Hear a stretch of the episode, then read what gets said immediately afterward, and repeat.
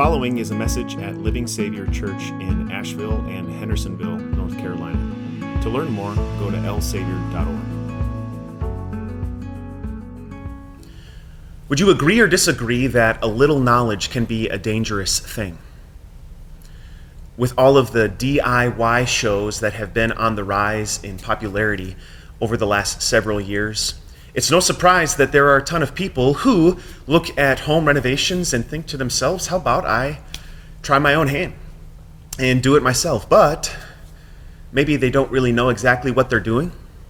And so just because Chip and Joanna Gaines slap some shiplap up on this wall and that wall, happy homemakers all over might do the same. And do you think it's possible, if not probable, that there may have been a few accidents along the way? Maybe a pierced pipe that led to water damage galore, maybe some screws or a nail that went into some wiring and caused an electrical short. Things that weren't level, maybe some other construction issues along the way. If you put some tools and some ideas in the hands of a person who has a little knowledge, maybe they're not accounting for the larger degree of ignorance and some challenges can happen along the way. It can be dangerous. Take even the person who looks at a couple YouTube videos and then they want to do some work, some maintenance on their vehicle.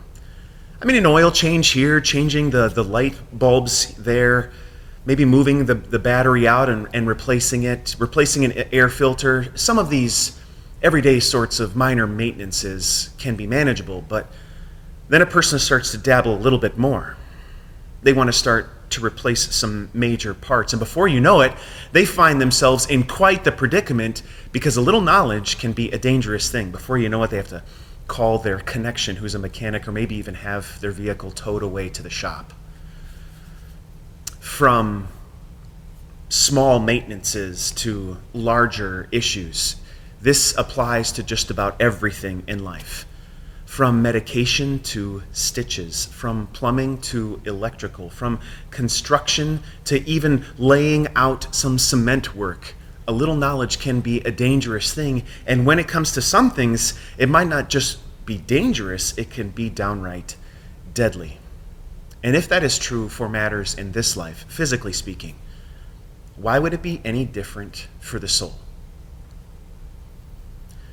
A little knowledge can be a very dangerous and even deadly thing. And of all the places where there are people, even Christians, who exercise a great degree of ignorance, I would say it's death. The way that people, Christians, talk about death, I mean, you walk into a funeral and you hear the things that people say. And sometimes you hear those things and you might even think to yourself, well, there's nothing wrong with that. It sounds nice. They, it's a platitude, maybe, but but they meant well by it, and there's got to be some truth to whatever it is that Christians are saying. There's always a layer of truth, right? When to such a large degree there's maybe even in some scenarios more ignorance floating around than accuracy. So when it comes to things like like death. What, what, do you think God wants you to know about it? I mean, it is He Himself who has mastered death. He is the one who, when He breathed life into mankind, He did not breathe an ounce of death. It is the God of heaven who has given us life and wants us only to experience that. So now that death came into this world from the fall into sin, do you think if there's anyone who has a lot to say about it, and it is only truth and only accuracy and not ignorance at all, you think God wants us to know some things? So how about how about we look into his word today? His word, his letter to the Thessalonians, the Apostle Paul is writing to these people who looked forward to being with Jesus. In fact, so much so that they had a lot of ignorance about death. And their ignorance specifically was that they thought that if you died before Jesus came back on the last day, that you missed out. Was it that you would go to nothingness? There was some debate about what it is that, that you would actually experience. Regardless, they had a lot to learn about death. And on account of their ignorance, it just compounded in the things that they started to say to one another and the outside culture that was able to infiltrate not only their minds and their hearts, but their, but their souls. And so the way that the Apostle Paul starts out this reading from 1 Thessalonians chapter 4 is by saying these words We do not want you to be ignorant about those who fall asleep or to grieve like the rest of people who have no hope. God doesn't want us to be ignorant. So, how about you and I today? How about we brush up, not just on our intellectual smarts about death, but on the, the spiritual necessities, those truths that God wants us to know. So, as we're, we're going to be smart about death, God wants us to know where we go, to, where, to know where our loved ones are, to know the why behind it, and then also what we can be about in the meantime. He says, I do not want you to grieve like the rest of people who have no hope. Notice what he does not say. He does not say that I don't want you to grieve. Grieving is necessary. I mean, I remember a funeral way back when I was at, at the seminary. And I, as I attended this funeral, it was my grandfather's funeral. I vividly remember choking back tears and refraining from crying altogether. Why? Not like that's wrong, but maybe it was a guy thing in the moment. But just telling myself that no, I'm not gonna, I'm not gonna cry. And and I bring that up because I, I remember and still have seen today where there is this holding back from grieving. I think as a society we've gotten a lot better at this, but we are nowhere compared, nowhere near to where some other cultures are today. Cultures that don't hold back when it comes to the need that we have to grieve. And notice what I said we have a need. Psychologists and therapists can confirm all day long that it's very important that when you when you face the death of a loved one, someone that means the world to you, that it is okay to grieve. And, and that might, that's going to look different for people. For some, it might mean crying. For others, it might mean a long walk. For others, it might mean talking it out. And for others, it might mean quiet time to process. The Bible never says don't grieve. Grieving is necessary. It says, do not grieve like the rest of people who have no hope. I mean, look at what that grief is like. To grieve about the death of a loved one when there is no hope is the saddest thing of all. Maybe you've been to one of those funerals. We talked about this last week at Asheville. One of those funerals where you walk in and there is no hope at all. There's maybe some soft platitudes, but otherwise it's talking about a person's life and the tragedy and their death, and that's it. It's it is just that, a tragedy. But God does not call us to grieve like that because we have this hope. It's important that we grieve. First of all, it's healthy, but also it's important for us to, to recognize that even as we grieve under this big, big, beautiful hope that we have, it reminds us of the reason why we're grieving. I mean, why is it that we grieve? Well, we're missing a loved one. Well, why are we missing them? Well, because they died. Well, why have they died? Because, as mentioned earlier, when God breathed the breath of life into mankind, he did not breathe death. He did not create death. We brought that about by falling into sin and perpetuating that in our lives. As the scripture says, the wages of sin is death. And so now we view life as something that is temporary instead of lasting. It is marred by this abrupt ending that we cannot control and we cannot overcome, much less cheat. It is a robber of comfort, of peace, of relationships, of all of the lasting aspects that we wish we could experience on and on and on. And when we look at death that way, then that means we are not only being honest, but we are refraining from being ignorant. And when we look at it that way, then it reminds us of the true and eternal hope that we do have. We do not grieve like the rest of people who have no hope. Notice that three times in this reading, as you will see, the writer, under the inspiration of the Spirit, refers to death as asleep. It is asleep because the one who mastered death conquered the grave, and he is now the one who gives us this eternal hope as well. So, although we can be very honest about the necessity of grief, and although we can be very honest, honest and informed about the cause behind grief, that is our sin, which caused death, which causes grief, we can also be very honest and informed about the hope that we have that the one who died and rose can even give us this reality that death is but asleep. You know, On, on Sunday afternoons, it might happen that I find a comfortable position in a recliner or maybe the couch, and maybe for just a moment, maybe some Sundays longer than others, but just for at least a little, a little moment, I'd like to close my eyes. I think maybe that's one of the purposes God made Sunday afternoons, but that, that's just my opinion. And you know, every single time I might close my eyes a little bit, you know what my kids and my wife never do? They've never come up to me right when they see my eyes start to get heavy, and they kind of know he's got that nap look on his face. And even if it's just for 15, 20 minutes, whatever it is, my kids and my wife have never ever come up to me and said, Dad, or honey, uh, are you sure you're going to wake up?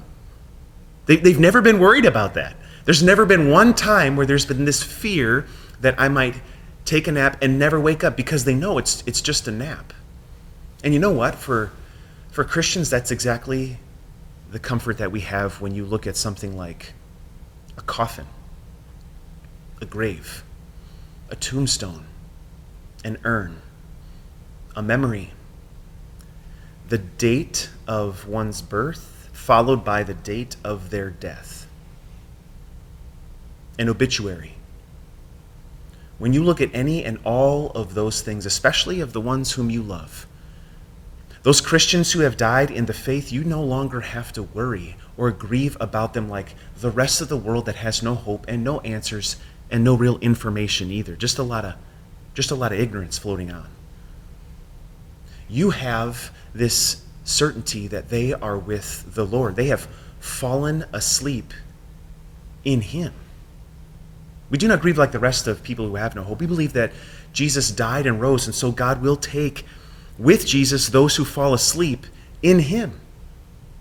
We believe that Jesus died. That means He took the summation of all of our sin and the great weight of all of our guilt and all of the debt that we owe God and on account of all of that, he took it with him to the cross, and it was nailed with him to that cross, and he paid for it all when he died. So that his declaration that it was finished counts for you before God. Jesus died, and when he died, he died for you, and he died for your loved ones. We believe that Jesus rose. Since Jesus paid for the eternal weight of all of our guilt, then God said that it is good. The debt has been made right and now we are okay with God. And to prove it, he was not only delivered over to death on account of our sins, he was raised to life on account of our being made right with God. God declares us right before him. And that is validated by Jesus walking over the threshold, leaving death in his dust, only to prove that life is the eternal reality, not only for him, but for all who follow in those first fruit footsteps. Yes, we we who fall asleep in him belong to him, and so death is not our demise. And a grave is not where we are left only to decay. Jesus died and rose, and so all who fall asleep in him are with him right now. And we who belong to him right now, who will also fall asleep in him, will also experience that nap like experience. That we fall asleep and close our eyes in the blink of death, but are are opened to this reality, are raised to realize that we belong with Jesus forever because we are in Him. We believe that Jesus died and rose, and all of that is the proof that our loved ones who are with Him are where we believe, belong as well. And so let's not be ignorant about death. That means that we are not going to be ignorant like the rest of people who have no hope. We're not going to be ignorant about things like grief. We're not going to be ignorant about where our loved ones are. We're not going to be ignorant about how we can have that same certainty that they are with the Lord and we also will be there too. We believe that Jesus died and rose. And so God will take with Jesus all of those who fall asleep in Him. That's for your loved ones. And that's for you. That's then leads to the third encouragement, or, or one of the following encouragements that he gives us towards the very end. That of all the things that you and I have to say to ourselves and to one another, it's these things that we've been saying. Not, not the ignorant frivolities and these platitudes that are, that are fluffy and stuffy. You know, I walk into a funeral and people will say things like, you know, he was a good person And on account of that, God has to have put him right next to all of those pudgy baby angels up there. They might not say that. But you think of all of these, these false caricatures of heaven and these bad images that are shared with people through words that sound nice, but they, in the end, are just surface material that have no depth or meaning to them. It's ignorance, it's not smart. So, so for you and me, if, if we're going to be smart about death, then, then that means we're probably going to need to say something better than the stuff that we, we may have said, certainly the stuff that we have heard at funerals or around the death of, of loved ones. They are up there in the sky looking down on us. Really? Do, do I want my loved ones who are up there in the sky with God, with Jesus, in heaven, enjoying perfect bliss, to look down on me? When I think of the struggles and the frustrations and the challenges of, of life in this world, do I want them spending one blink of a second looking down here? No. That's not smart, even. Like, even just theoretically, it's not smart. Spiritually, it's not true. Well, they they have gone to a better place and they're floating on. Like all of these things that people can say, are they actually true? Do they have any grounding? Do they actually help you? Because ultimately, what God wants in the end is for you to have the truth and comfort that doesn't just focus on some fluffy existence, but on the rootedness of how God became flesh and became real to destroy death and to crush sin and to take those who belong to Him to be with Him forever in heaven. And that eternal presence is the Garden of Eden restored, where we are in perfect communion with God, where everything that is broken and lost and to be ruined in this world is left down there, and those who are with the Lord experience the opposite of that. That's that's the stuff that we need to focus on and that's also if we're going to be smart about death and the last day. That's where Paul writes, then let us encourage one another with these words. He, he goes right at the end, therefore, let us encourage one another with these words. It, death is not something that people want to talk about. And you know, when it comes to things that people don't want to talk about, oftentimes that doesn't help overcome ignorance it perpetuates ignorance. You see this with a lot of things when, when people don't talk about money and how to manage money. That doesn't lead to more and more people, and certainly the next generation, becoming smarter, as though they snap into it someday and the, and the light switch goes on. That's not how it works. The same is true with, let's say, dieting and exercise. It's not just that suddenly people kind of figure that out. maybe there's an exception here or there, but that's something that needs to be informed, shared, education that needs to cross from the one who is educated to the one who needs it. We need to encourage one another about these words. And, and of all the subjects people don't want to talk about, death has got to be towards the top. Part of that is because maybe next to public speaking, people have such a fear of it. But also, it's very uncomfortable. You know, I, I think of a scenario, and I've seen this so many times, where I'm in a hospital room or I'm in a hospice room.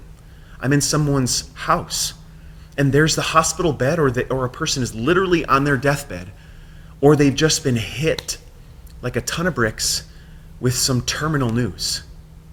And they want to start talking. They, they've already come to grips with it and they don't want to be ignorant and they don't want their family members to be ignorant about it. And they, they start talking about it. They start talking about the things that they want at their funeral they start talking about the things that they want of their family members, the expectations that they have, maybe even part of their will. And I've seen it countless times where family members, shh, we, we, we don't want to talk about that. We, we, we don't want to talk about that. Just let's just let's just talk about the good times and let's and sometimes I've seen the person give into that. Okay, they, they don't really want to talk about it. Other times I've seen them double down but no, I, I'm going to talk about this right now because I'm going to die and I don't have much time left and I have a say and you're going to listen. So I have the microphone, you don't. and I actually find that beautiful. I find it wonderful because in that moment, a person can talk to their loved ones about the things that really matter the most. Not, not these empty, ignorant platitudes about death, not, not meandering thoughts about what the last day is going to be like, but about the truth that we have a Savior. We have real, verifiable answers in the face of death. It is a Savior who walked over the threshold of death itself, crushing it under the weight of his alive feet. And in his footprints, we follow him to the presence of our Savior that has been prepared for us, yes, with your name on it. And so we can encourage one another with these words. When, when I die, I don't want my family to, to think to, to themselves that they can't talk about it. Even if it's the moments before I die, if God allows me that blessed time, I don't want them to share anything that's empty, certainly things that are ignorant. If God, in His wisdom, decides that in this next year I'm going to be in my deathbed, let's say for a month, and, and you're going to come visit me, and you're going to talk to me, I don't want you to talk to me about the good things that you think about me or the bad things that you think about me. But if you have to pick, pick the bad things. Because then at least you get to talk about the most important thing of all. Not me. Don't come and talk to me, most importantly, about anything. Talk to me about my Savior. Talk to me about my God who's done everything for me. Tell me about what Jesus has done for me. Pull out those Sunday school truths that you know, that you know how to share in your best way, and tell me about those things. Tell me how I was baptized in Him, into Christ.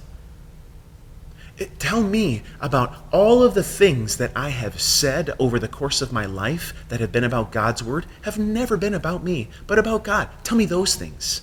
Because you know what? That's actually encouraging. And we get to encourage one another with God's words, with these words. I think of many years ago when I preached on these words, it was at a funeral. A man by the name of Brownie Blythe. When I preached on these words, as I was able to visit the family and I got to know Brownie over the, the few years that I got to know him, one of the most beautiful things that I ever learned about him was that he was given a Bible. He came to, to be a believer through his wife and his children later in life. And when he was given a Bible, he wrote in the inside cover, This is the most beautiful gift of all. Brownie Blythe. Now, how encouraging is it that when you get to get to know a man who, as a husband and father, cared for his family, a man who would admit his imperfections and faults next to anybody, but a man who recognized that the most beautiful thing of all was God's words. That's a man who knew what it was like to live with the encouragement that only God can give, to give answers in the face of death and worry and doubt and fear, who can give comfort in the face of guilt and grief and sin and shame.